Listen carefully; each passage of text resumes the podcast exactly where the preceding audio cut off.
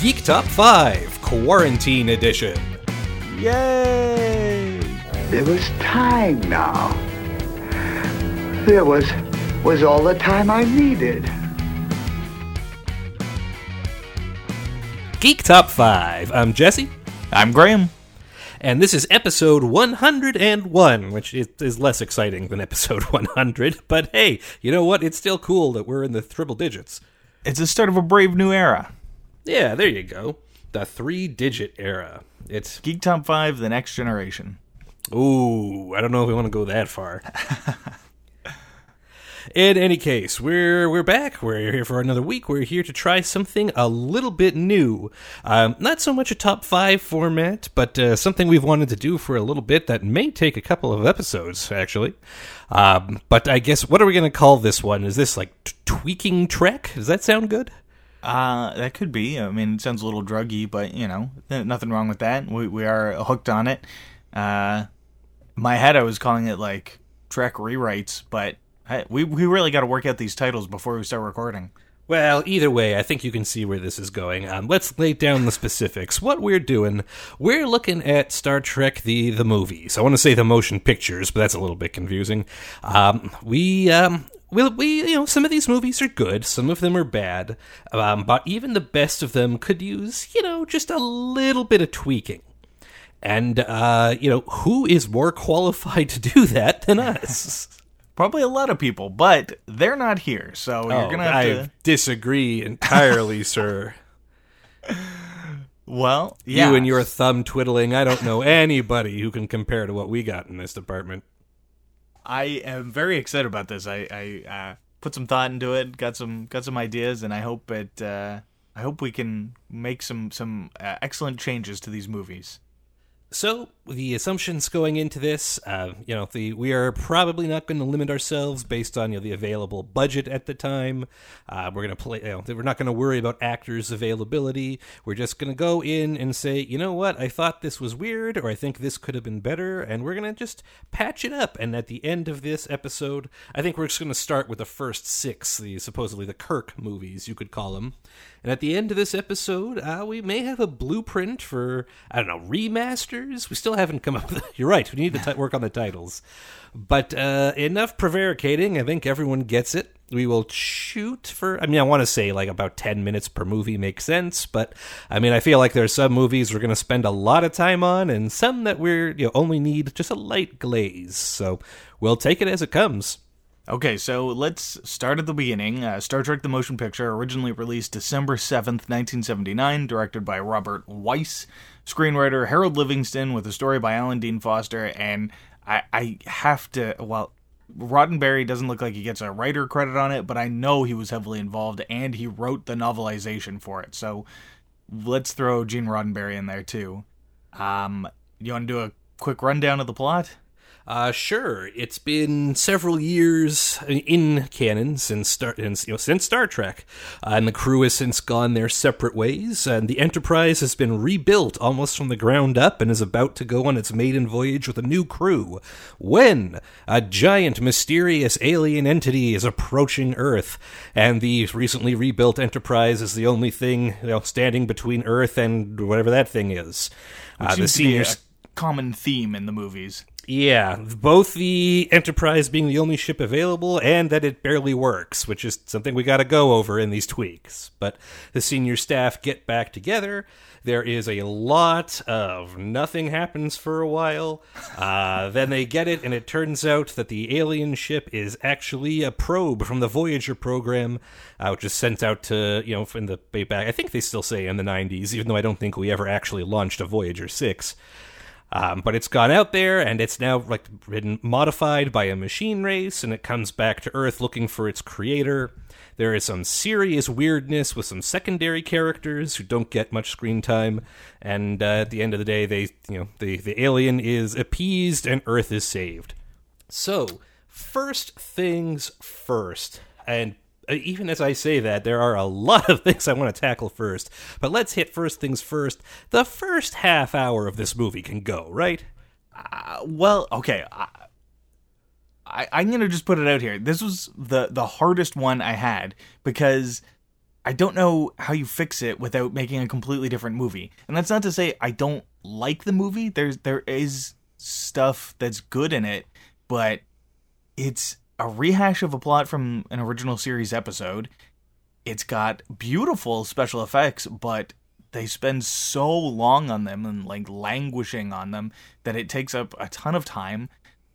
There is an incredible sequence at the start of this movie that I think is 11 minutes long where it's Kirk and Scotty in a shuttle pod slowly flying towards the Enterprise.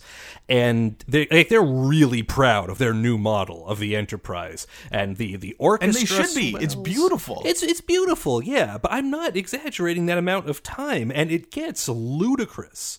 And they keep finding like they're trying to find other things to do, so they keep like cutting back to Shatner's face, like looking like, hmm, yes, the Enterprise. Then they cut back to the ship, and this goes on forever.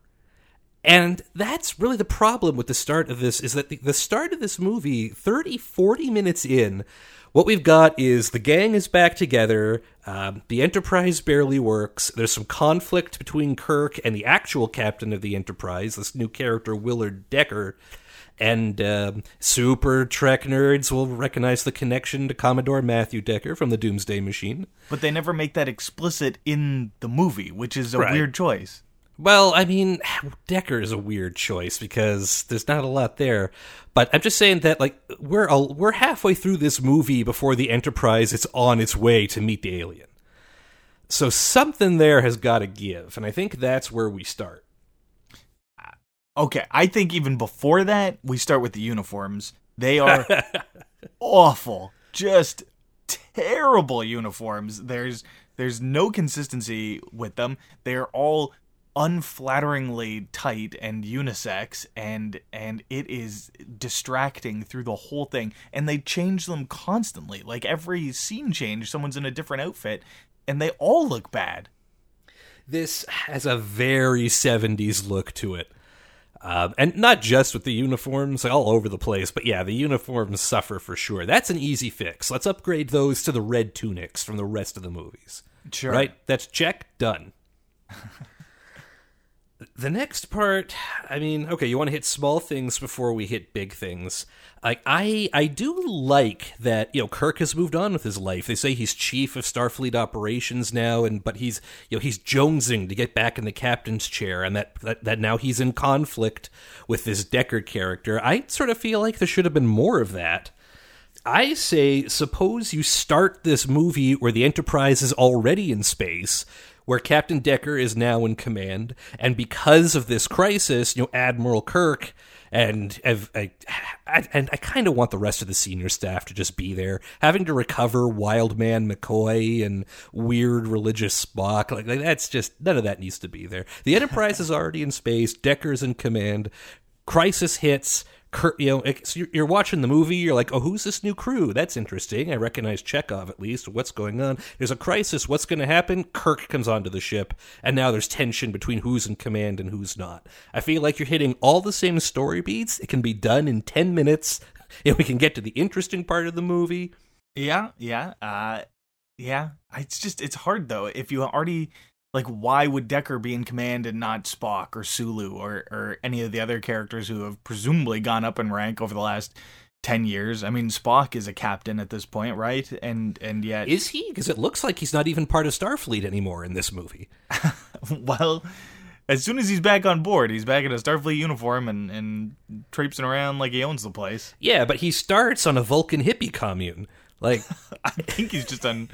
Yeah, Well- he's on Vulcan. He's doing Kolinahr to try and purge his emotions or whatever. And there's the incredibly slow moving scene written in Vulcan where it's, You have not purged your emotions, Spock. It's a being reaches to you from the stars and appeals to your human half. And you're sitting here going, Uh huh.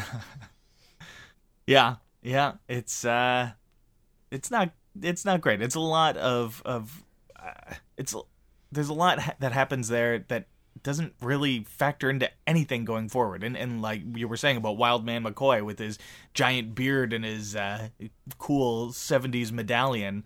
Uh, when when he finally comes on board, he's he very quickly just falls back into his old pattern. And and we get Nurse Chapel, who's now Doctor Chapel, and I don't know, maybe would have liked to see some conflict there, like McCoy getting in on her, her territory. Yeah, there's a lot of room for characterization in this movie, I think, that was completely skipped over. And speaking of which, maybe that's time to move to another uncomfortable one is Ilya or Ilea. I forget how it's pronounced. I think it's Ilea. Ilya. The Deltan. Yeah, I, I they don't really get into I think enough information about what a Deltan is other than in a very Roddenberry way it's all sex stuff. Yep. and to be fair, they cut most of that from the movie, except for one incredibly awkward line, which just makes it worse, right? Yeah, Where yeah. she she shows up on the bridge. Uh, it's welcome aboard, you know, like a young bald woman, and she turns to Shatner and says, "My oath of celibacy is on record, Captain." Right. and you're sitting there in the audience going, "What the f- is the what the hell was that?" yeah.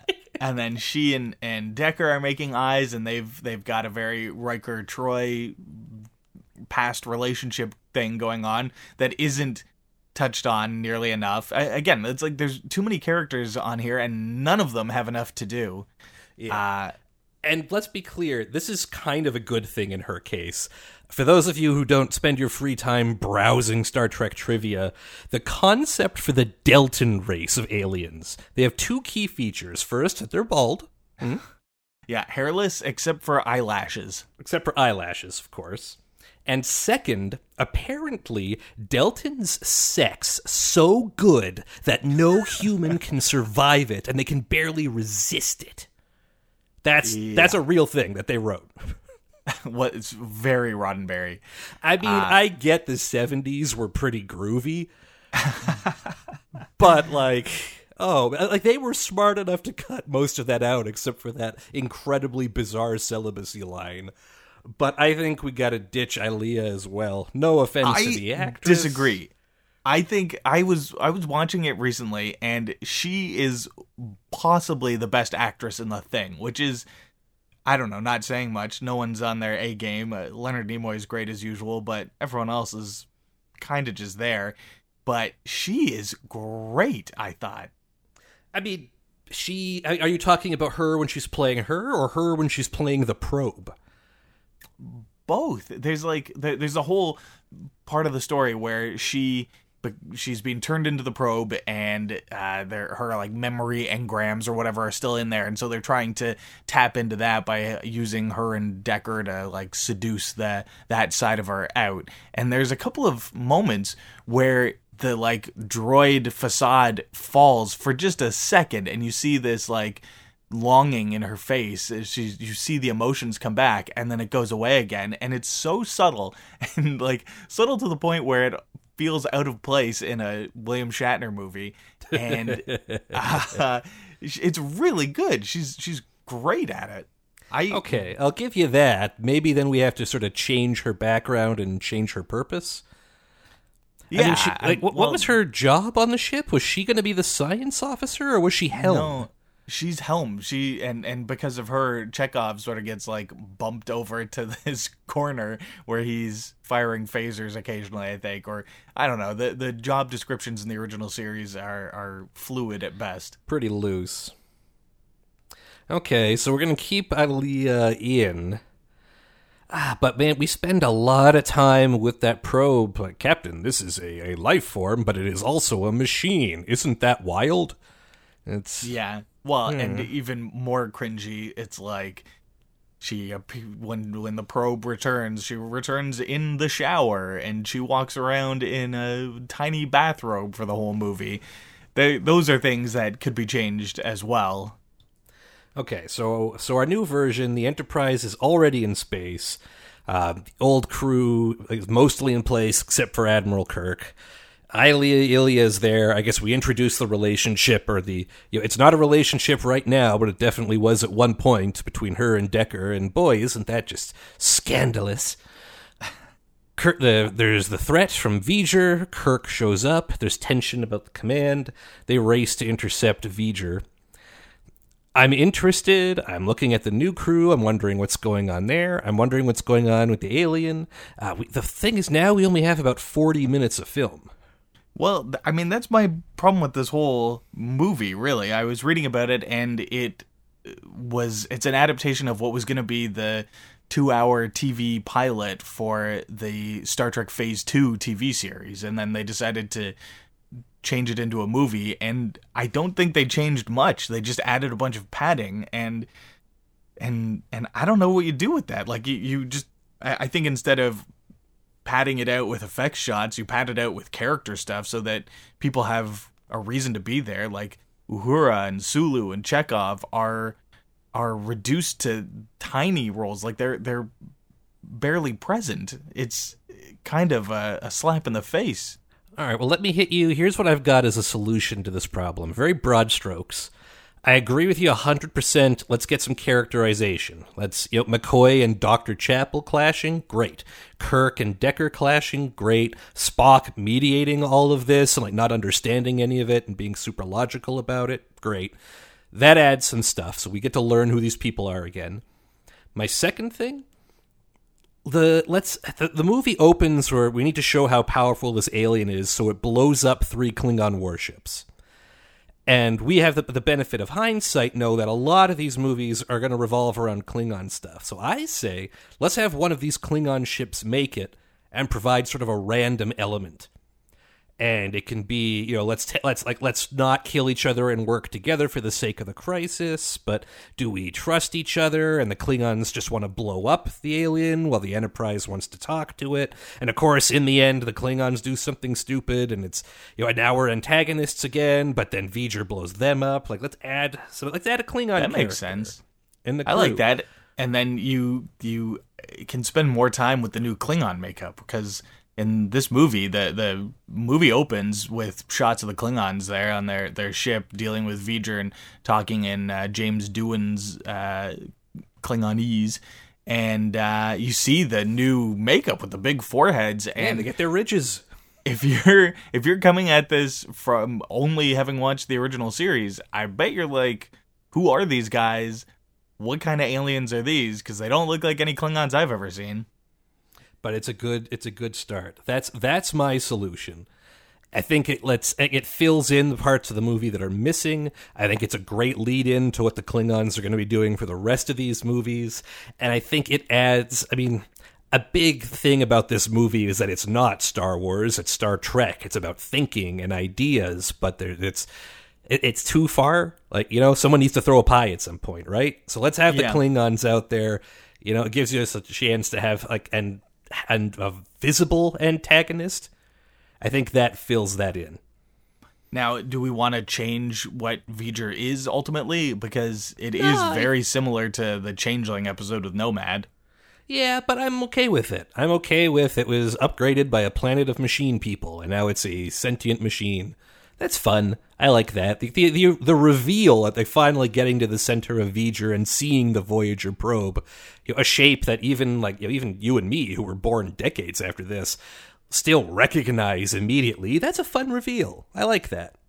All right, all right. I like it. Mm-hmm. I like it. it uh, you know, it is again a trope that Trek went to a lot of Kirk talking robots into destroying themselves or whatever. And what better way than to make the segue from the show into the movies, right? Be a yeah. little bit familiar. Like Force Awakens needed a Death Star, right? yeah, and uh, so and you're okay with uh, Ilia and Decker sacrificing? Well, Decker sacrificing himself at the end. Ilia's already gone. I mean, I'm I'm compromising with you on having Ilia still there at all, but but yeah, like I think that's a great way of getting Decker off the ship. Frankly, is he pulls I mean, well, uh, look, we know Kirk is going to end up being the captain again, but let's have like Decker do the Starfleet move. Uh, like, I would have liked him to lean into it and he say, "No, I'm going to merge with V'ger. It's my responsibility as captain of the ship. I'm going to save the lives of my crew and, by extension, right. the entire planet Earth." I think they didn't focus on that enough. They pretty much imply that he does it so that he can, you know, he can be in love with Probe Ilia, which yeah. is eerie for a lot of reasons. So, but I think that you make it a captain thing, and like Kirk finally respects him as a captain for making the sacrifice play. I think that could yeah, work really well. That makes sense. I like that. Also of note, I we should move on. What I just want to note, like this the Star Trek the motion picture is the I always forget is the introduction of what we now think of as the Star Trek theme song. Like what's most commonly associated with the opening of Star Trek the Next Generation, that music is from here. that's Yeah. impo- that's important. And It- I, I that should be exactly the same as it is. It, it needs more attention. I think another thing that that I always forget about it, uh, especially when we get into the later movies and they're reusing the set of the Enterprise D as part of the Enterprise for like Star Trek Five and, and Six, most notably. But a lot of the the corridors, like that that style of I don't know metallic beigey browny walls that I recognize as Next Generation walls, they start here. And all, the other thing is the idea of the vertical warp core, like the warp core where it, it's you can see it and it's not just like a long hallway or whatever it was on the original series. It's like they they did develop some really cool stuff in this movie that carried through for the rest of the franchise. Mostly visual and audio. Yeah. Anyway, with our fixes, I think that's a lot better. I think there's something we can really work with there. and we spent like well, we spent like a third of our episode on the first movie, but I have a feeling we're not going to be spending nearly as much time on the second one. Yeah, Star Trek II: The Wrath of Khan, 1982. Um, you got the cast notes, the like the the staff notes on that one. Yeah, directed by Nicholas Meyer, who is becomes quite the important figure in Star Trek. Written by Jack B. Sowards, a story by Harv Bennett and uh, Jack B. Sowards, and and uh, Harv Bennett is another guy. Uh, From this point on, Roddenberry gets less and less to do with the movies, and Harv Bennett is the big shot behind the franchise for the next four movies. Sounds right. and uh, Nicholas Meyer doesn't get a screenwriter credit, but I'm pretty sure he was he was fairly heavily involved in the writing of this one. So, uh, Khan, an antagonist from the episode Space Seed of the original series. Uh, when last we saw him, he was left marooned on Ceti Alpha 5. Um, due to a miscalculation on the part of Chekov, uh, who's now working on another ship, uh, Khan escapes and hijacks the USS Reliant and heads out to get his revenge on Captain Kirk. Uh, Captain Kirk and he have a you know, very dramatic sort of showdown over the course of the movie, which also loops in Kirk's former love interest. Yes, first time we've heard of her, Carol Marcus. And Kirk finds out, well, he knew, but he's never really met him, of Kirk's son, David. David Marcus didn't take Kirk's name. The relationship obviously wasn't a very good one. They're working on the Genesis Project, a project to take a dead, barren world and with a snap of your fingers spread life. It's like the instant terraforming thing. And Khan wants it as because of its obvious applications as basically a Star Trek Death Star. Because if you shoot it at a planet that does have life on it, you're still remaking it into life. Um, they it ends up with a very dramatic sort of submarine movie kind of theme where Kirk on the Enterprise and Khan on the Reliant sort of float around each other in a nebula. At the end, the Enterprise is very badly damaged, and Spock sacrifices his life to save it. They escape, and Khan is blown up. Uh, and the Genesis planet is formed, which is one of the things we have to talk about on this one. Um, but this takeaway, like the first Star Trek the motion picture was rough. This one was not. This was a space adventure. It's real good. It's fantastic. It's it's a great movie by any standards, and probably saved the franchise. Yeah. And, and, and, and, just, I don't know how to get there, but like Ricardo Montalban as Khan is phenomenally, like just chewing the scenery so hard. He's great. Well, I feel like when you've got Shatner as your your hero, you need someone who can meet him on his level as a villain. Yeah, and yeah. It's like turning it up to 11, that's like the start. That's for act 1. when you get to the climax, you just need to let that knob go wild. So, uh, not a ton I would change for this one. Um, I think the the main thing for me would be to have more information about Khan's people because other than Khan, his people are just extras. There's like one guy who talks back to him at one point, and that's about it. You don't really see any connection between any of them, or or learn who they are because they're so drastically different from the characters we saw in Space Seed that if you watch the episode before you watch this, you're like, who are these people? Are these people who are already on the planet that Khan found? What's the deal? Fair. I have a few other nitpicks here and there, but yeah, I think the augments like it's it's only sort of touched on in Space Seed really. Like the whole point is that these people are genetically engineered, like they're super soldiers, right? In the MCU Yeah. is what we would call them. Um, but uh, but the only thing we really get out of that is that Khan is their super brilliant strategist leader. Apparently, there isn't a lot of like punching people through walls or any of the augmented stuff that we're like we're told that they can do. None of that's really used in this movie. Yeah, like Khan lifts Chekov up with one hand when he first meets him, but that's about it. Yeah, weird oversight. The other thing that I would like is uh, Saavik. Kirstie Alley is introduced as Saavik in this, and she's she's a great character, and, and like you could see why she became a, a star. She's like magnetic on screen. There's there's a lot going on there, and she adds some things that aren't especially Vulcan to her performance or Vulcan as we know it. And apparently, in the script and in some of the background stuff, the idea was that she was supposed to be half Vulcan, half Romulan, and I think that helps explain why she's kind of different for a Vulcan. And I wish that was more explicit and that was explored a little more. Yeah, the I mean the other like the other outlook I heard on it is that like this is the first Vulcan we're spending a lot of time with who isn't Spock or Spock's family, who are basically like the kings of Vulcan. And it's Right. possible that Spock is kind of like a, a bit of a weeb when it comes to Vulcans, and maybe Vulcans aren't, you know, as intense as he is. Like maybe he's overdoing it. Right. So like like Worf and the Klingons. Yeah, exactly. He's going a little bit too far to make up for the the whole you know half human thing, whereas Saavik is a little bit more of a normal thing. I yeah, Saavik is phenomenal. I wouldn't change anything I think about her in this unless it was to give her a little bit more background, but it is hard to introduce a character at this point. I like if you were on board with my cutting Ilea from the last movie, I was playing with the idea of introducing her there. Yeah, I, But I then- would be okay with that up to a point, but not getting rid of her. Sure, uh, but I also really like Saavik's introduction doing the Kobayashi Maru. The like, Yeah. this is our first look at the famous Starfleet Academy no-win scenario test, and it's it's set up like why is this mysterious Vulcan lady on the bridge? What's going on? Like oh my god, I think that Sulu just died. Like what? And then the reveal like okay, training over, and everyone gets up. Like that's fun. I like that reveal. Yeah, it's a great reveal, but you- kind of wonder like why are all of these guys just working on a training simulator for Starfleet Academy? Mm-hmm. which It's takes a great- us back to the whole like the enterprise like in the first one it was that the enterprise is broken and this one the enterprise is like critically understaffed because they have a training crew on board. And that like again i feel like we can drop that. We don't need that. That doesn't add anything. And when you think about it it doesn't make any sense.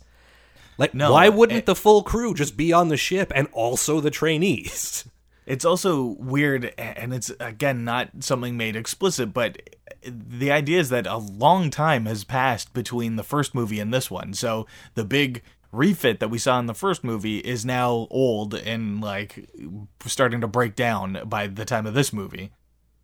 Yeah, that's. I think we should we can let that go, and it's like it never really comes up again in the movie. Like the Enterprise is in bad shape for the rest of the movie because it gets its teeth kicked in during the battle with the Reliant.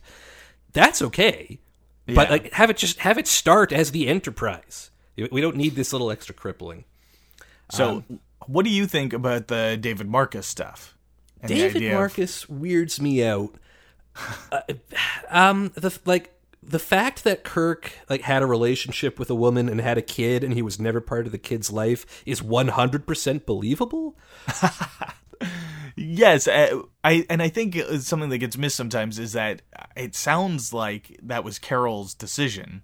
Oh, that, I think that's pretty clear. Like he tells her, I, "I did what you wanted. I stayed away." Right. Yeah, she doesn't want David to have anything to do with Starfleet, except now when they meet again, Carol actually seems like pretty okay with Starfleet and pretty okay with Kirk, whereas David like pulls a knife on him when they first meet, and there's they have a bit of a tussle. Like that seems really, really turned up, you know? Yeah. Yeah, I can I can uh, again, it would be better if it was more explicit, but I can buy that like Carol has sort of mellowed with age, but as she David was growing up, she was really down on Starfleet and so that is like built into his core and and with Carol it was something that was more something that was because of Kirk and other stuff, but you know, 20 years, 30 years on, it's kind of mellowed and she's not she's not as amped up about it as David is. Yeah, it still seems like I can understand David resenting Kirk, but like I will now kill you with this knife is like especially like that's even ignoring the fact that this is Star Trek. We're supposed to be in this like humans have evolved kind of thing. Like, well, clearly not. Yeah, well, So I don't know Ah. about that. But so you don't have a problem with him being a deadbeat dad? No, I think that's very Kirk. Yeah. I mean, he he's you know he doesn't control his groin. He's irresponsible with it, and he's married to his job. Yeah, I agree. Um, it, it does seem like a weird thing to uh, to have put on our hero character, but I don't know. I, I again, I, I this is going to come up a lot, but I kind of wish it was explored a little bit more. Yeah, well, I mean, I think maybe it could have, except for the next movie. Well, yeah, Yeah. One last thing I want to hit, and we then we should really move on. And this this still bugs me is we spend a lot of time. This is what Genesis is. This is how it works. It takes a dead planet, it it blows it up and turns it into a living one. When like so, the climax of the movie, Khan like detonates the Genesis device in a nebula, and it makes a planet and and I, I keep watching this movie in case I, I, I in case I missed something, and it's like there was no planet there.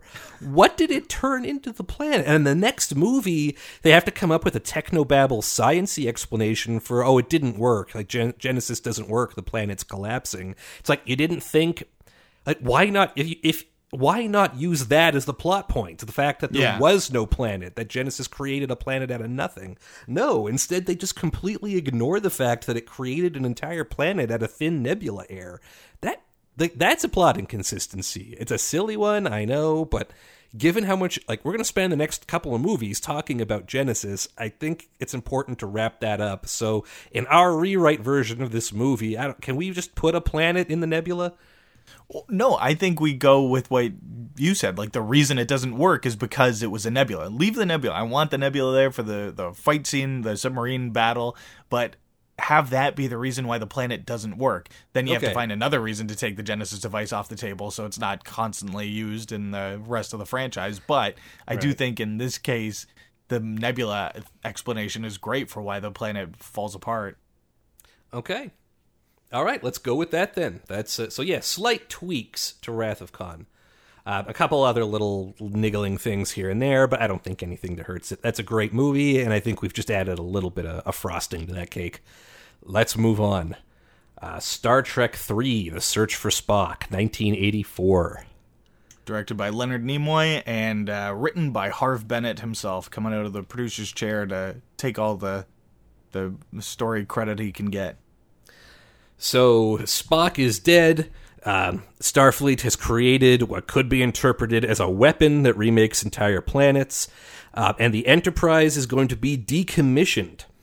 Um, that's uh, already bad news before we find out that all the Vulcans are really mad at Kirk because they left Spock's body on the Genesis planet with his little funeral. And it turns out when Vulcans are die, you're supposed to bring them back to Vulcan to go to Mount Seleya to like inter their souls. It's not clear. Um, however, this is especially complicated because scientists, uh, who apparently consist entirely of David Marcus and Saavik, uh, are on the Genesis planet and have found out that as part of the whole creating life thing, it's brought Spock's body back to life. But his soul is possessing Dr. McCoy, which, okay, fine. So now they have to get to Genesis, but they're not allowed. It's too politically sensitive, and their ship is, you know, a garbage heap anyway. So they hijack the Enterprise. They sabotage the newer Federation ship, the Excelsior, so they don't get caught. They get to Genesis planet just in time to find more Klingons who are really upset about this Genesis thing. Klingon Christopher Lloyd, which is wonderful. Um, he doesn't make the best Klingon, but he makes a great Christopher Lloyd. I think that's all you can really ask in the world. You know, I don't think I'd be a great Klingon, but I'd like to be the best Graham Bex that I can be. There you go. I just I'm spelling it in my head as Christopher Lloyd with a K, right? K apostrophe Christopher. anyway, um, tussle with the Klingons. They kill David. Uh, you know, they kill, oh, you bastards, you killed my son. Um, Kirk tricks the Klingons into boarding the Enterprise and then blows it up while they're on the planet, destroying the Starship Enterprise. Very dramatic. Uh, they seize control of the the Klingon ship, the, the, the first, first instance of the Klingon bird of prey. Um, go back to Vulcan, reunite Spock's soul with his body, and his memories slowly come back, and Spock's back. Hooray. Yeah. I mean, the whole movie is designed just to find a way to bring Spock back in the end, and, and they get there, but it is uh, it's a bumpy ride. It is, and I think you know, adding blowing up the Enterprise is a fun like it, it gives you something you didn't expect, but it's also like that happens really fast. That's that's like ten minutes you know, from where the Klingons board the ship and to seeing them set the auto destruct, and then it blows up, and then there's the whole rest of the movie where not much happens. Um, I'll tell you right now, the first thing we're doing is we're putting Kirstie Alley back as Saavik. Yes, no offense for to the new actor, but Robin huge Curtis. difference. Right, right. No offense to her, but uh, you know it's hard to compete. And I mean, I guess to give you a sense of their divergent careers, like Kirstie Alley never returns to Star Trek, and Robin Curtis pops up a couple of times on like Deep Space Nine and Voyager as Yeah. new characters. Um. Anyway, uh, that is true. I I, I do. Uh, the, I want more from the Klingons. Like Kruge is just such a uh, mustache twirling villain. He's he's not. He's like big and he's great as he's a great Christopher Lloyd as you said, but he's uh, he. I just don't fully get his motivation all through it or like care what he's after. He's just a bad guy for the sake of being a bad guy. Uh, the my big change on this is David's death is meaningless to me. Like he he it it's it's such a quick offhanded thing. It's like you Yeah. you never get to care about him at all and, and neither does Kirk for that matter. It's hard to I mean, of course he cares, but like it's it's hard to buy the like Kirk is now emotionally destroyed because they killed his son. He barely knows his son. Yeah, it's like he met him last movie, dropped him off at Genesis, and now he's dead. It's like it's not not a huge like there's not no bond there. Yeah, and again, first time he meets him, he- David tried to stab him with a knife, tried Right. to murder him with a knife. It's like it's not like I get it's sad, but the like Kirk collapsing on the bridge, oh my son. It's kind of like, well, eh. It's like he's he's upset about the idea of it rather than the actual loss of the person. Yeah. Now, I do think it has to be there, but I think we need to build into the start of this movie that, like, you know, on, on the way back from Genesis to Space Dock, he's got David with him or, something so that they can build a relationship so that we can get to know David a little. Yeah, have have Saavik be on the planet with someone else. I maybe like Carol, uh, or maybe have it be Uhura, who barely factors into the movie. Unlike the, like this movie does give the rest of our regular crew more to do than some of the previous ones, but Uhura, Not Uhura. yeah, she gets left behind and just shows up on Vulcan at the end. She Um, does have a cool scene, like during the whole hijacking thing, where she sort of like tricks the snotty ensign, and like, then he has Yeah. him like you know at phaser point into the closet, like she's there, and then she's like, "Okay, I'll see you in Act 5. Like- Yeah, yeah. But uh, you know, give that job to someone else. I've like Chekov seduce the ensign or something. But um, uh, le- I, I don't know. You don't. I don't necessarily think you want to. It would be weird if it's Saavik and Uhura essentially mothering Spock, this baby Spock. But as it stands, it's just Saavik doing it, and David's kind of like standing there watching. And then there's the whole awkward Pon farr scene with oh young yeah, Spock see, and where child Spock without like without a mind because his soul is somewhere else, but his his aging body is going through puberty, and Saavik has to take him off camera. just to save his life. Yeah. Uh, and Ah. and to be fair, they've established in the original series that Vulcan puberty is no joke, right? Like we know it's uh it's pretty dramatic, but still, that's that's a really weird scene. I think we could have just creatively skipped that. Yet no one would have missed it if you didn't mention the Pon farr, so we didn't have to bring it up. it, it could have been something that fans debated for ages. Like, so, so did Saavik have to do blah blah blah in order to for Spock? Instead of making it like explicit, yes, she did. Yeah. Ugh. Creepy. But yeah, then then you have David be part of the action for the rest of the movie, and and you build up that bond between father and son. So when he Kruge does kill him, or Kruge, how do you pronounce it again? I don't know if it's ever pronounced in the in the movie.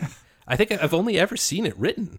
Oh, again, like, I, I'm so obsessed with Christopher Lloyd that I can't, you know, maybe there's just not room for it. But Well, then when Christopher Lloyd kills uh, David, then the audience cares too because you've spent seen this movie with this like father son bonding stuff going on, and, and exactly. Yeah. That, that that there we go. That I think would do a lot to fix this movie. Maybe one other little tweak I might put in there is have more of McCoy sort of losing it with Spock's soul in him. Yeah, McCoy possessed by Spock. It, it's weird how little they do with that. Like they have it occasionally where he you know, he's doing Spock's job, sort of. And sometimes his voice sounds like Spock, and it's spooky. Let's lean into that. Like that's kind of neat.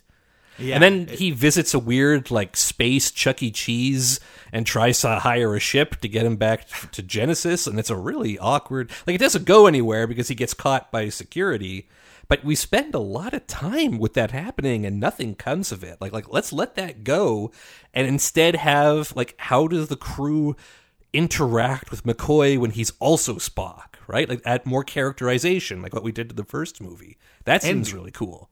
Yeah, and it would give uh, DeForest Kelley a bit of an acting stretch. You know, have him having to pr- like imitate Leonard Nimoy for half a movie. That could be fun. that could be a lot of fun. Okay, I think we got it. We've got uh, we've got David on the ship, uh, sort of as a, not as a crew member, but regularly interacting with Kirk and building their relationship. Um, we're making it a little bit more clear what Christopher Lloyd is after. Like we know he's after Genesis, but let's give him some, you know, for, for, the, for the Klingon Empire kind of stuff. Um, we've got Saavik with a slightly larger role, and I mean, look, I'm not, I don't mean it bad in a bad way, but a much better actor. Um, David dies at the end. It's very dramatic. Um, the Enterprise is destroyed. They escape on the bird of prey and get Spock back. Sounds pretty good. Yeah, yeah, I'm with you there. Uh, yeah, and maybe have uh, Sarek be involved more because Mark Lenard is is always great as Sarek. Yeah, yeah. Uh, This is the one that opens with him shutting down the Klingon ambassador, right? I think so. Yeah, like this is they like the, the Klingons are really standing in for the Cold War Russians at this point, and the Klingon ambassador is out there yelling and screaming and raving about you know the Genesis torpedo weapon and you know the and then and the criminal Kirk and yeah and Sarek comes in and is just like you Klingons are stupid and illogical and everything you are saying is a carefully phrased lie, but in a cool like you know smarmy Sarek way. diplomatic Vulcan way. Yeah, he's Yeah. he's really good and I buy his desperation, like looking for the soul too. He's furious with Kirk, like in a Vulcan way. in a Vulcan. Way, but that's the the great thing with with some of these the best Vulcans aren't completely emotionless, but it, you can tell they're holding it back. And, and Yeah, I it's the feel like struggle. on, on Enterprise and some other shows, the the Vulcans can't quite nail that. They're not like good enough actors to nail that, but like Spock, Sarek, uh, Tuvok, T'Pol, they they get it and they do a really good job with it. Yeah, And even what's his name, Vorik? Is that who's the other Vulcan on Voyager? Oh yeah, Vorik. Vorik sounds right. The other, the engineer, right? Yeah. yeah. That that's yeah. Anyway, that all right. Search for Spock. I think we've got it. Uh, I think Star this one is also going to be a quick one. Yeah, Star Trek Four: The Voyage Home, 1986. Yeah, it's uh, directed by Leonard Nimoy again. Uh, quite the team on the script: Steve Meerson, Peter Krikes, and Nicholas Meyer, and Harve Bennett. And the story was by Harve Bennett and Leonard Nimoy. So Nicholas Meyer, the director of Star Trek II, comes back to do a screenwriting pass on this one, and uh, again, it's it's one of the best. He he seems to be a key ingredient in the best of these Star Trek movies, and, and should have been involved a lot more. So he, uh, so Spock is back on Vulcan. He's getting his stuff back together. Um, everyone agrees that it's time to go back to Earth and face the music for the whole breaking treaties, you know, crossing illegally into Genesis, hijacking and stealing the Enterprise, sabotaging the Excelsior, all that jazz. Uh, but the, by the time they get close to Earth, they find a mysterious alien probe. Yeah, okay, we're doing this again, um, has shown up, and anything that even gets close to it loses all electricity, and it's literally vaporizing the oceans on Earth and making this really annoying sound. Um, Spock, because he's Spock, is able to determine that, uh, like, oh, sound and water, here's a connection. If you hear the sound in the water, it's whale song. This probe is looking for humpback whales. Well, we don't have any because it's the future and we hunted them all to extinction. So Kirk and crew have to go back in time and find a couple of humpback whales to bring back to the future. They land in 1986 and, you know, hilarious fish out of water, or should we say mammal out of water. Wink. Wah, wah. Hijinks ensue. Um, Kirk, of course, you know, finds a semi sort of romantic interest in the in Gillian Taylor, a doctor at the Cetacean Institute. Um, there's all kinds of like they need to fix their the warp core, so they like ah, listen. There's a whole thing. If you haven't seen this movie, you should just go watch it. It's it's a sci-fi comedy with an environmental message. It's a lot of fun. It has some of my favorite jokes in all of Star Trek. Um, yeah, not too much to tweak on this one. I, I'm gonna go right to the end. I think the the main problem I've had with this movie is that Gillian comes back to the future with them. I I don't understand the point of it. She she comes back and then immediately goes on another ship and you never see her again and and I don't get it. Like why why why not just leave her? I mean, I do like it just for the scene where she basically blows Kirk off at the end. Like he, he gives her the line, Yeah. it's like, well, as they say in your century, I don't even have your phone number. And she's Yeah. like, yeah, you don't. Okay, bye. Uh, but yeah, I grant you. I mean, it bugs the hell out of me. Like, okay, I so like she tells him in the past, like, yeah, I'm coming to the future with you. Who in the 23rd century knows how to take care of whales? So it's like, okay, I, I mean, hmm, they probably have books, but I get it. Firsthand experience is interesting. But then they assign her to a science vessel. Like, wouldn't they want to keep her on Earth with the whales? yeah, very good point. So like I, I can I can sort of buy that. Like I think there's also supposed to be like there's that will they or won't they vibe between her and Kirk the whole way, and that's that sort of influences why she goes too. Yeah, I I do. But then they dump it as soon as she flies away at the end. Yeah, I do It's well, think will I they, just- won't they? It ends very definitively, won't they? They won't, and now she's left everything behind. I think a couple of lines of dialogue, maybe when they're on their pizza date, just about like the fact that she doesn't have anybody, like maybe her parents are gone and she has no siblings, or something like something to explain why it's so easy for her to pack up and go 200 years into the future, would have really helped to smooth that bump. I feel like Spock will be like, "Oh, we're gonna get a visit from Temporal Investigations when we get back to the the future if if we bring her along." But I don't think they have temporal investigations. I yet. know I'm being a jerk, but but my point is he should be like, "This is going to be a problem. Like we're taking someone out of the time stream here, even if she has no one or with her. We don't know what the ramifications are. Remember what happened with the Edith Keeler, Captain? Remember that? You want another Edith Keeler, Captain? Well, yeah, but ramific that's the thing. Like next generation and on, I'm with you absolutely. But time travel, like that episode, ah god, like it starts off for like so we're in the 1970s. Yeah."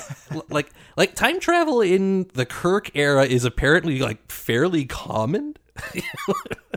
Which doesn't make any sense, but we get the impression that it's like, yeah, it can, it can be done pretty easily, and they do it a lot. Yeah, they're it's they're not very consistent about it in the original series. That's true.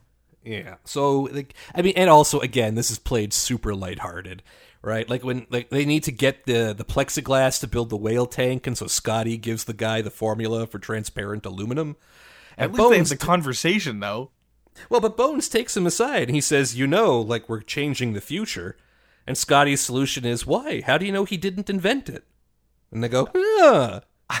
and that's the just- end. I feel like someone should have brought that up about Gillian though, although maybe it would be covering the same ground as that conversation. Well, I think uh, that conversation covers the ground where it's like, you know what, this isn't like this isn't Isaac Yeah. Asimov. Like th- this is this is mostly played for the lulls. Yeah. That's fair. Uh anything else? I can't think of a single other thing I would change about this movie. I love the dialogue, I love the characters, I love the acting. The effects are what they need to be. They're a little dated. um, but I'm perfectly okay with it. Uh, the uh, even the moral, like you know, it's an environmentalist thing. Save the whales. That still applies. That's still a lesson people need to learn. Um, but I also feel like it's it's earned, right? Like it's it's so built into the story in such a good sort of subtle way where I, I've watched it a million times, and maybe it's because I've been watching it since I was a kid, but I never feel hit over the head with it. No, never. No one ever looks into the camera and says, "Boy, we you know we need to learn our lesson," or "There's disaster for the." No, it's just this sci-fi problem that they're solving with time travel. It's yeah. yeah, it's pretty comfortable. It's it's another thing that I like about it, and, and what sets it apart from the other movies in the the whole rest of the franchise. There isn't a villain per se. It's just a problem that needs to be solved. And I think Star Trek, especially in the movies, needs more of that. You know, you don't need to have a sinister villain every time you go out. Yeah, heads up to the people writing Discovery who keep having to do like, oh, what's happening in this season? Oh, it's the end of the world. It's like, well, okay, it doesn't have to be. yeah, Anyway, we don't need a different podcast. Uh, yeah, Star Trek Four. We're spending a lot of time on it, just gushing about it, but it's real good. Let's tweak the stuff with with Gillian just a little bit. Otherwise, yeah, ship it, print it. It's great. All right, so that takes us to Star Trek V The Final Frontier, June 9th, 1989, directed by Mr. William Shatner. Screenwriter is David Loughery, and the story is Shatner, Harve Bennett, and David Loughery. Whew. Okay, what is the story in this one? Um, so, where do you even start? Uh, so, there is a strange laughing Vulcan uh, who takes a bunch of ambassadors hostage on this weird Mad Max planet. Um, the new Enterprise, the 1701A, is dispatched to handle the situation because they need Jim Kirk. But gosh darn it, don't you know it? The ship is brand new and it barely works. We're doing this trope again. Yep. I, I got. I do like like this is the one time ever that we get Scott like a log entry from Scotty, and just engineer's log. Da, da, da, da, da, da. I think the ship was built by monkeys. like it's, a funny line, but anyway, this is frustrating. Um, they get there, and it turns out it's all a big setup for this guy Sybok to steal the Enterprise. And uh, what's happening here is Sybok is Spock's never before mentioned magical half brother who has very loosely defined mind control powers. Who has enticed these people to come with him to find God, who he believes is hidden behind something called the Great Barrier at the center of the galaxy.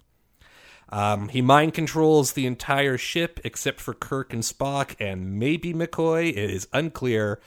Um, they fly through the Great Barrier. And, and Scotty, I think. Scotty manages to. Oh, Scotty's not there. You're right. Yeah. Um, they fly through the Great Barrier because it turns out the only thing needed to get through the Great Barrier was. It's not clear. Um, I, I, think it was like special shield they, or whatever. I specifically went to rewatch it. They do not mention it. Kirk tells him to his face, "No, nothing has ever come back from going through the barrier." And Sybok's answer is, "Ah, but what if we do?" All right, well, that's the first change we'll put in. That's the first. I, uh, it, uh, well, yeah. The well, hang first on. Let's we're just, going to discuss. yeah, they get there. They beam down. They meet this mysterious, transparent, floating head who wants the the ship. Uh, Shatner has a very dramatic, like, what does God need with a starship? And then it shoots lightning out of its eyes at him, and they decide that this isn't God because he's mean, um, and he fights Kirk for a while, uh, and then they blow it up and rescue like, Kirk, and everything is fine. And also, the, merges with him or fights him in his head or something, or something. We never see Sybok again. It's fine. Um, and also, there are Klingons. There's another Klingon bird of prey in this movie that never accomplishes anything until literally, I am not exaggerating, the last 10 minutes of the movie when they confront the Enterprise and off camera, um, the Klingon ambassador and Spock take it over and use it to shoot and kill the not God and rescue Shatner. This one is a little rough. But I think I think one of the things that occurred to me while doing this is I think if you want to make the first movie much better, you have to make a lot of changes to it. I think there are ways of changing this movie with just tweaks that would make it a lot better. Okay, well, hit me. well, for one thing, apparently Sybok was supposed to be played by Sean Connery. That was who they were courting for that role. And man, can you imagine how awesome that would have been? I mean, I like Sean Connery, but the character of Sybok has a lot of issues. All right, like let's I mean, let's start with the fact that this is a sibling that has never appeared before, that who's been there all along, just off camera. And it's not the first time that Star Trek will do this with Spock's ever increasingly sized family. uh, but that's already weird. Second, uh, tell me about his mind control power. Yes. Explain and I'll you know what I'll save it to you because we like we are we're crunched for time. It's never explained, and it works when it needs to work, and it stops working when the plot needs it to stop working. It, there's they don't explain like, like what we see. Like we see him do this, where he has like it looks like it's some kind of hypnosis. He says, "Share with me your pain." And he like in, yeah. the, in the in the opening, and the guy is like, "Oh, I feel so much better now. I'll follow you anywhere." And we see when he does it to McCoy, it's like, "Tell me the story about how your father died and you couldn't save him, even though you were a doctor." And for a while, like after that, McCoy is like, "Yeah, yeah, no, I'll work with you." And you're sitting there in the audience going, "What? Why? What does that have to do with anything?" I kind of I I I do like the scene where you see what Sybok is is well, you see what McCoy is seeing, and then he, he does it again with Spock. And um, I think those scenes are really well acted and, and they're well written. But I agree, the outcome of them is a little vague, especially yeah, when how McCoy... does that equal mind control? Like that's an important part of this story. Like, that's how Sybok works. I think it's like he's by sharing it with him, he's taking that secret pain away from them, and they're forever grateful or something. I think it falls apart when when it doesn't work on McCoy. I, I, get why it doesn't work on Spock. It doesn't work on Spock because Sybok chooses something that Spock has already come to terms with. Like he's like, "You're upset because you're half human, half Vulcan," and Spock's like, "Nah, I'm over that." And so it doesn't work on him. And I think but that is an would, interesting twist on but it, again, way for him like, to break the it. verb you're using work. Like, look, I'll tell you, I've like, yeah, listen, I mean, that's this isn't the podcast for it. Yeah, I've got a dead father too, and I've talked to people about it. And yeah, sometimes it feels better to talk about it. But I wouldn't then turn on my friends and hijack my own starship and fly it into the middle of the galaxy to go find God. Again, there is a huge leap there. Probably not the the podcast for it, but I think the idea is that it soothes whatever pain is there. It's like it's not a feeling better for a while, it's like he's taken that away from you. The trauma is gone. I think is the idea, but again, it's not made explicit. It's not. It's all very vague, and that is a big problem. Yeah, it's it's yeah. I I feel like you're giving it more credit than it deserves, even. Probably. Um, I think so. Let's start. We need to establish okay, Sybok has a crazy mind meld thing, and he can and like he can using some Star Trek techno babble, he can take control of your brain, and he implants you with thoughts or like and like you know changes your will. Like that needs to be in there. I don't like it, but that that we need that the, like that is the that is the bun that's going to hold this whole hamburger together. I, I also I do like the idea of the laughing hippie Vulcan being the sort of villain of it. I mean, maybe maybe what you need to do is drop all the god stuff altogether and focus more on Sybok amassing power. Maybe he's becoming a threat to Vulcan and and they need the Enterprise and Kirk and Spock to to stop him. Cause yeah, like but dropping God makes it like and like that's what this movie is all about. Supposedly, it's I mean it's it's supposed to be about you know the the metaphor, the search uh, you know inside ourselves. What it's really about is gives William Shatner a chance to fist fight with God. Yes, it's incredibly clear that that like th- this is an ego project for William Shatner, and I like if you take the God out, like that's the core of this movie. So then what do you like? What's the movie about? Well, then it's it's more a movie. Uh, it would end up if you're gonna focus on Sybok as the primary villain, which is what he seems to be for most of it until you get to the very end, and then he kind of joins them and realizes that this isn't the god he was looking for. But if you if you leave him as the antagonist and the whole thing is a threat to Vulcan, it becomes more of a Spock movie, which again, William Shatner directing probably wouldn't have wanted that.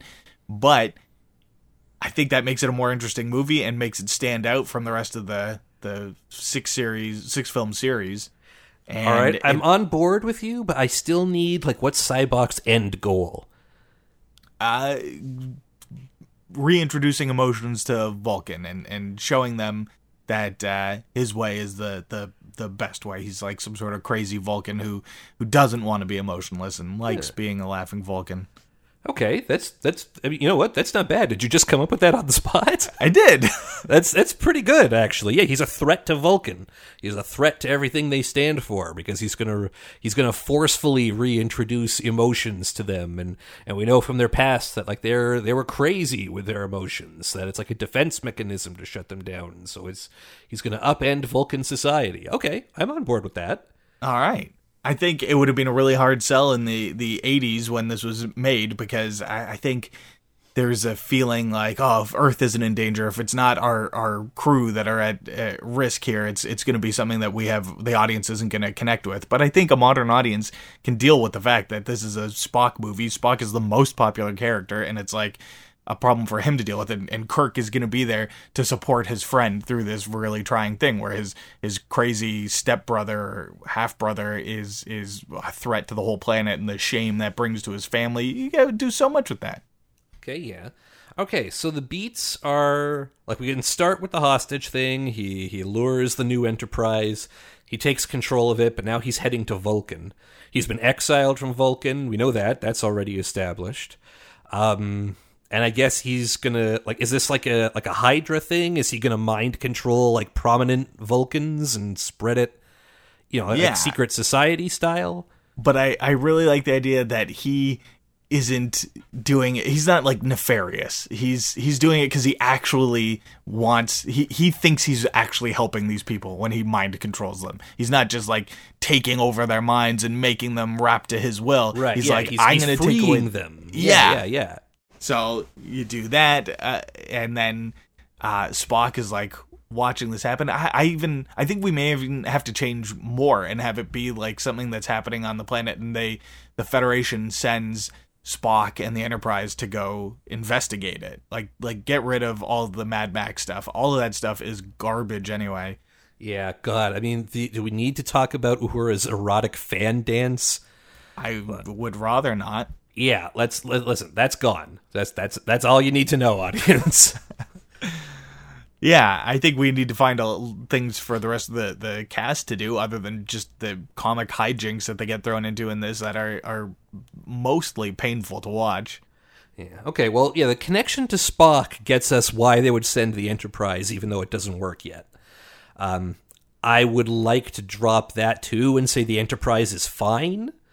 Um, just because I hate how often we're crippling the Enterprise in this movie, but Yeah. Yeah, okay, so forget that. So yeah, the Enterprise is out doing Enterprise stuff. It's Star Trek again, everything's great, but there's trouble on Vulcan or a Vulcan colony or something. Like, he's exiled from Vulcan, right? Getting to Vulcan should probably be a really dramatic moment. So he's not on yeah. Vulcan yet, but he's causing trouble. There's this weird laughing Vulcan. And Spock, you know, quirk eyebrow, and then it takes until the third act, and like, well, actually, he's my brother. And it's just, okay, fine, I'll accept that. Yeah, so the- you can sort of understand why people wouldn't, why he wouldn't have mentioned him before if he's this like exiled half brother that is the shame of the family. Yeah. Okay. All right. Um, so they go to confront him. Um, stuff happens, and he ends up mind controlling his way to taking over the Enterprise. That lets him get back to Vulcan finally because it's the Enterprise. You know, no one's going to question why the Enterprise is going to Vulcan.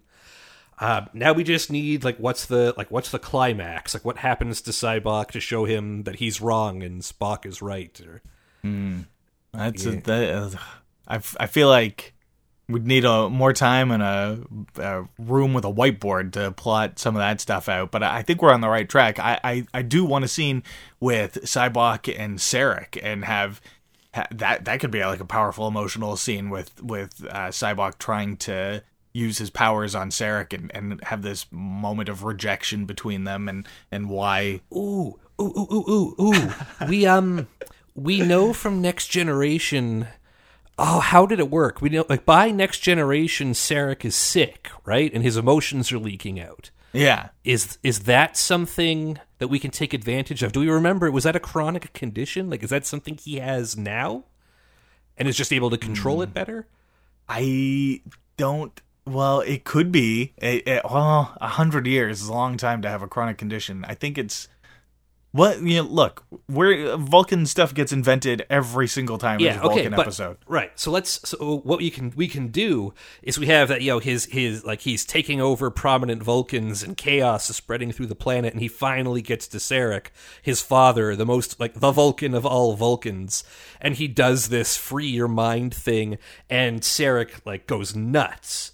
And we find out, oh, actually, Sarek of all Vulcans has like his emotions are crazy. He has this condition; it's too much. And Sybok sees that what he's done is like destroying his own father. Hmm. There's a okay. cool thing, and now it's now it's Sybok and Spock and like a rapidly unraveling Sarek, and Spock being like, "Look, I'm I'm half human too. I get it. Like emotions are cool and fun, and you know, free love. It's great, but like." you know there are consequences to what you're doing there's a reason why we have this logical thing and like look our planet now is tearing itself apart look what you've done I like it. I like it. so that's it. cool that's cool that's cool okay and then does like, does Sybok make a sacrifice play somewhere i feel like that's how it has to end because we have to take Sybok off the board I think we have to take him off the board, but I I don't think he should be redeemed. I think you need a, a fight scene with Kirk to, to really, you know, to to make sure Kirk gets his hero moment. Mm, yeah, yeah, okay. You're right. Yeah, we haven't really done anything with the rest of the crew. Okay, so it's it's the three super Vulcans having this intense debate thing, and meanwhile Kirk is like retaken the Enterprise. He's got the senior staff back. They're gonna, you know, they're they're beaming down because the rioters have a, you know, a thing. It doesn't matter. It's a Star Trek thing, and they they stop them from doing the thing. I don't know if it's a bomb or a laser or a mind control ray. Like Yeah, whatever. maybe maybe pull something from Star Trek Four, where where everyone splits into teams and goes on these fetch quests, and you have like some some good Kirk and McCoy stuff as they go to to do something, and you know Sulu and Chekov go off to do something else. Everyone's got their little job. Oh, also. Uh, we have to drop the Scotty Uhura romance that is only in this movie and is never discussed before or after. and is super awkward. Yeah, we're not doing any of that. That's not there. Um, God, McCoy is like loving and hating this at the same time, right? Like this is like everything that he wanted to happen to Spock, kind of in a childish way, but now he's seeing like the chaos it's caused, and he's sort of under like on the one hand, he's like, "Hey, Vulcan's finally having a good time," but like, look, they're they're rioting, like it's it's like the capital out there. Yeah, yeah, I think it, that would be cool to have him sort of agree with Sybok at first. Like, yeah, let's let's loosen up these stodgy old Vulcans, and then, you know, he sees the consequences of that and changes his ways. Right. And so they finally they get up there. Sybok is understanding, but he like he's Sybok has seen that what he's doing is killing his father, and it's a metaphor like it's killing Vulcan society.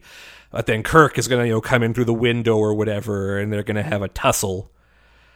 I still feel like it like Sybok I don't know if it's redeemed, but like then you know, Kirk just punches him until he's unconscious and Spock gives everyone their logic back. That's no good. We need No, too too neat. Yeah. Um, No, I think Sybok has to do something like to save his, you know, like to, like to save his father. He's able to like, you know, control A, select all, and turn off what he's done to people's minds somehow using the the Vulcan artifact that lets him mind meld with the entire planet at once. okay, Right. but how about instead of that, I want I I I don't want Sybok doing that. I want uh Kirk to kill Sybok or or defeat him, and then have. Uh, a tender mind meld between Spock and Sarek, fixing Sarek, and then Sarek uses the Oh, device and finally everyone. repairing the father son relationship there. Yeah. Maybe not repairing, but like getting yeah, like now we're laying the the the road to getting back together again. Yeah, that's good. That's good. There we go. A- and then together Spock and Sarek can undo what Sybok has done and things go back to normal. Okay. Yeah. Magic Vulcan volcano crystals. Yeah, exactly. Star Trek Five, uh, The Final Frontier, probably needs a new name. We basically rewrote the entire thing, that sounds good. We'll call it a good Vulcan time. There you go. Okay, uh, let's let's work on that. But we'll we'll workshop that name and come back Yeah. to it. Okay, last one on our list. Also, one I don't think we have to spend too much time with. Uh, Star Trek Six: The Undiscovered Country. December sixth, 1991, directed by the returning Nicholas Meyer, written by D- Nicholas Meyer and Denny Martin Flynn, with a story by Leonard Nimoy, Lawrence Konner, and Mark Rosenthal. So there, there is an uh, there is a mining accident on the Klingon moon of Praxis, which uh, removes most of their source of dilithium and also poisons the atmosphere of their homeworld Kronos. Um, the the Klingon Empire is now on a countdown to self destruction, and it has forced them into a position to make a formal peace agreement with the Federation, so the Federation can sort of bail them out. Um, everybody who is not Spock and the Federation Council is horrified by this because the Klingons are the bad guys. Um, Kirk has never trusted Klingons. He never will. He can never forgive them for the death of his boy. they uh, they fly out to meet the, the the head, the Chancellor, the you know the Klingon King, if you were, on his ship Kronos One, and escort it back to Earth. Um, he meets the, the the Chancellor, his daughter, his, his General Chang, the very clearly going to be the antagonist of the movie. Um, everything is awkward and terrible, but diplomatic. And then in the middle of the night, uh, while they're all hungover from drinking Romulan ale at this diplomatic dinner, the Enterprise fires on Kronos 1, and it's boarded by Starfleet officers who kill the Chancellor. Um, Kirk, of course, has no idea what the hell is going on because, I mean, he doesn't like Klingons, but he wouldn't fucking blow them up. Um, goes over and tries to help and ends up getting arrested, and it looks like the peace talks are in jeopardy. Uh, Kirk and McCoy get sent off to, to Hoth, basically, Klingon prison planet, ice planet um, but managed to enact their escape. In the meantime, Spock has determined Enterprise didn't shoot. It was a Klingon bird of prey that has a cool new power. It can fire while cloaked. That's Dun, crazy. dun, dun. That's never happened before. Uh, they manage to to pick up Kirk and McCoy, and they're on their way to save. They just they're going to try peace talks again, and they know there's going to be more sabotage. Um, they're able to expose Spock's new protege, Lieutenant Valeris, has been in on it. She's part of a conspiracy of Starfleet officers and Klingon officers who are trying to sabotage this peace process. Um, very fun fight with you know, invisible bird of prey while Chang yells in Shakespeare a lot. Um, they blow him up, they beam down to the planet, save the president of Earth. Kirk gives a passionate speech. Everyone applauds without really questioning sort of why he's there and not in jail. And the peace talks are saved, and Kirk and the senior crew of the Enterprise retire uh, to make room for the next generation. That was very, very well done. Uh, and it's a great movie. And I think the main change that we're going to make on this, I, I don't even need to ask you about it. It's got to be Saavik instead of Valeris. That's the biggest thing. This is the payoff for the Saavik character across all these movies. Like we didn't talk about it. We have to work her into five as well. Um, but yeah, Saavik as like Saavik is very clearly intended in Wrath of Khan to be like the new Spock. Now that Spock is old and retiring, and build having Saavik build up as his protege all the way up to this movie only to betray him is awesome. And even cooler, it's because she the reason she doesn't want the peace with the Klingons is because even though she's a Vulcan, deep down she still blames them for killing David. That's there you go. Yeah. awesome. That like that character moment on the bridge, instead of having them interrogating snooty Valeris, having it Saavik, why? What do you and and her finally answering, Well, how could you do this? Like why, why, why peace with the Klingons? They killed David. They killed your son, Jim. Like just oh god, the pathos. It's so Yeah. it's delicious. and then having her be half uh, Romulan would also be an interesting payoff there, in that it it helps explain why she might have that that feeling of vengeance in her, which is sort of foreign to the Vulcans that we've encountered up until our rewrite of Star Trek Five. Yeah, But- that's great to have. uh yeah in the actual movie i i watched it again fairly recently and that scene where spock interrogates her on the bridge is is fairly disturbing where he interrogates valeris and it feels like I feel like if you were doing that with Saavik, you might buy it more because you've seen the development of that relationship across several movies. Yeah. The, Whereas the, with the anger and the betrayal on Spock's part, Yeah. Like, that that explains away the the forced mind meld. Like that's that's that's the most upset we see Spock until the the JJ movies. Yeah, and in this, it's it just feels weird. It's like he he talks about her as his like protege, but it, it feels it feels weird because there was Saavik, and you can't watch the movie without thinking about her. And Valeris just she's she's a great character. I, I I like the performance, and I like what she brings to the movie. But it would have been so much better if it was Kirstie Alley. Yeah, that's just. I mean, Valeris is was well cast and well written and well acted, but it was clearly a substitute. Yes. So that's that's definitely a big change.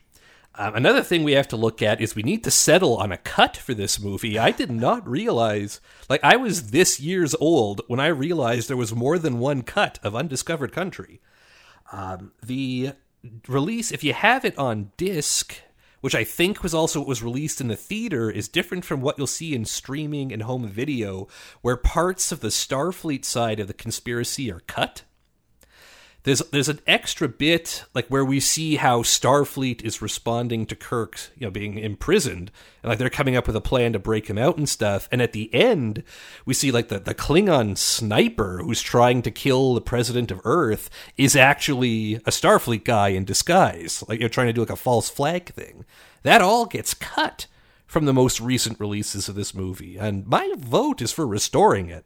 Uh, and that that was in the theatrical release too. The fact that you it was just a Klingon who was a sniper is is I believe in the theatrical cut and not in the director's cut. And it's uh, when I watched it, I recently I watched the theatrical cut on the digital iTunes thing I have, and that was the first moment where I realized the cut I was watching wasn't the one I was used to because I'm used to them pulling his rubber mask off at the end like Mission Impossible, and it being a, a I think it's Rene Auberjonois, Colonel West. isn't it? Yeah, yeah. Yeah. Oh, It's yeah, yeah, the actor. Yeah, the, the, yeah. You're talking about real life. Yeah, yeah. It's Colonel West, played by Rene Auberjonois, eh, who is not in the movie at all in the the theatrical cut.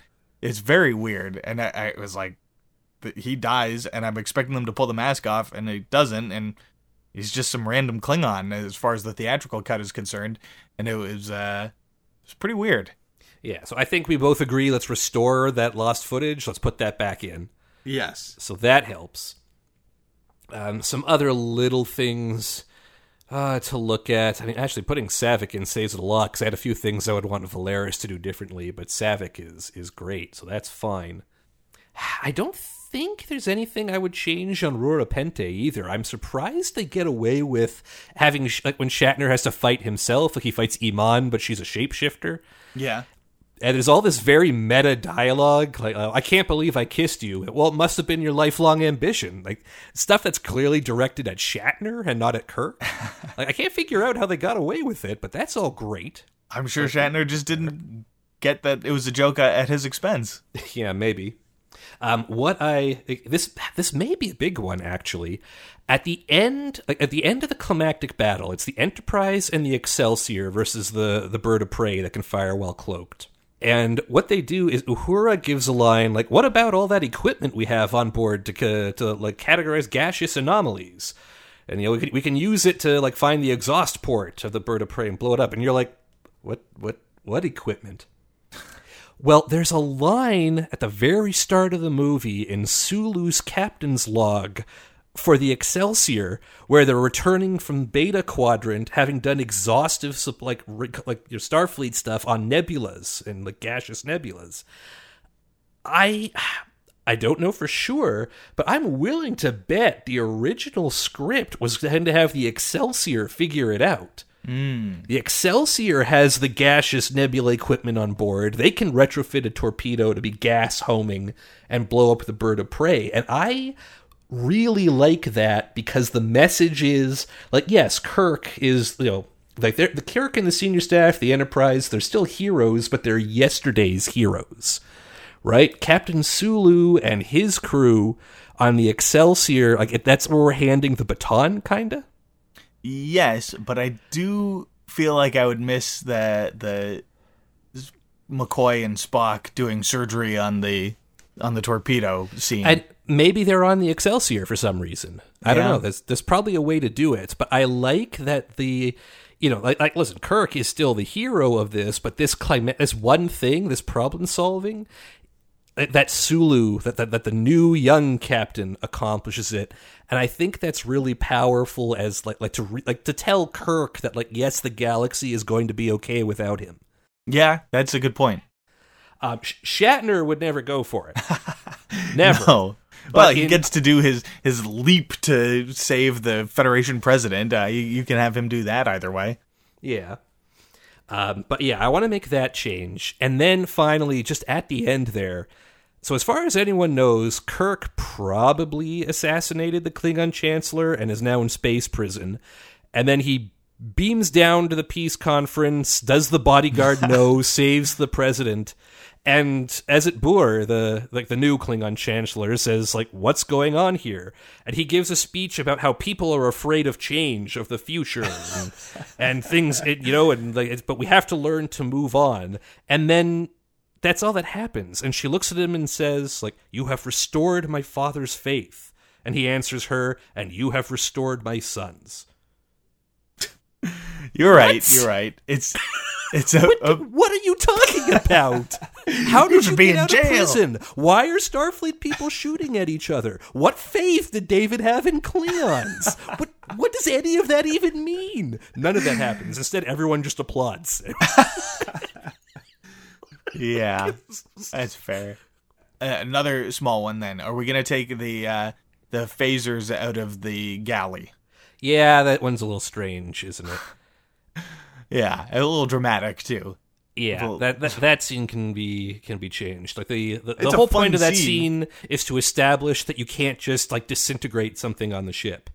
But if somebody says that out loud, I can I'll believe them. I don't Yeah. need a demonstration.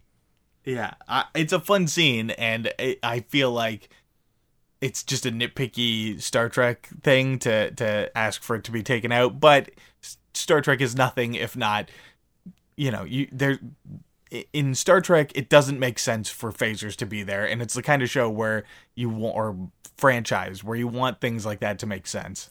Yeah, it's it's it's there's a lot a lot of material. It's got to be consistent. But yeah, otherwise, I really like this one. I I think it's also worth pointing out both Undiscovered Country and Final Frontier, 5 and 6, they're both shot on the set of Star Trek the Next Generation. But 6 does a great job of dressing it up. You almost never notice. Whereas 5, I don't know if it's just a budget thing, it's incredibly clear. It's the exact same set uh, like so i don't know if that's circling back to five maybe just injecting a little bit more money to help them correct that would make a huge difference. But like it's really like you if you watch for it in six you can pick out like okay their mess is the conference room on the enterprise d but they've gone to a huge effort to disguise it. The transporter pad looks the same but the console is an old like a TOS console. It has all this stuff on the wall, so it looks different. The people in engineering are clearly just standing at Geordi Station, but they film it so you can't see like the rest of the familiar area, and they're all wearing the big radiation suits, so it never occurs to you. We need that applied back to Final Frontier. Yeah, I'll go. I'll give you that. Otherwise, oh God, I really like Undiscovered Country. That's a fun movie, and we'll just clean up those little odds and ends there, and I think it becomes a fabulous movie. All right, well, let's not say too much more about how we feel about it. We got to save that for the inevitable top five or thorough ranking of all the Star Trek movies. That's fair. That'll come up one day. but hey, in the meantime, um, you know, I think we've got. I mean, we've got a whole new one for five, and a couple of cool things for one and three. I think we've created a, a pretty cool universe here.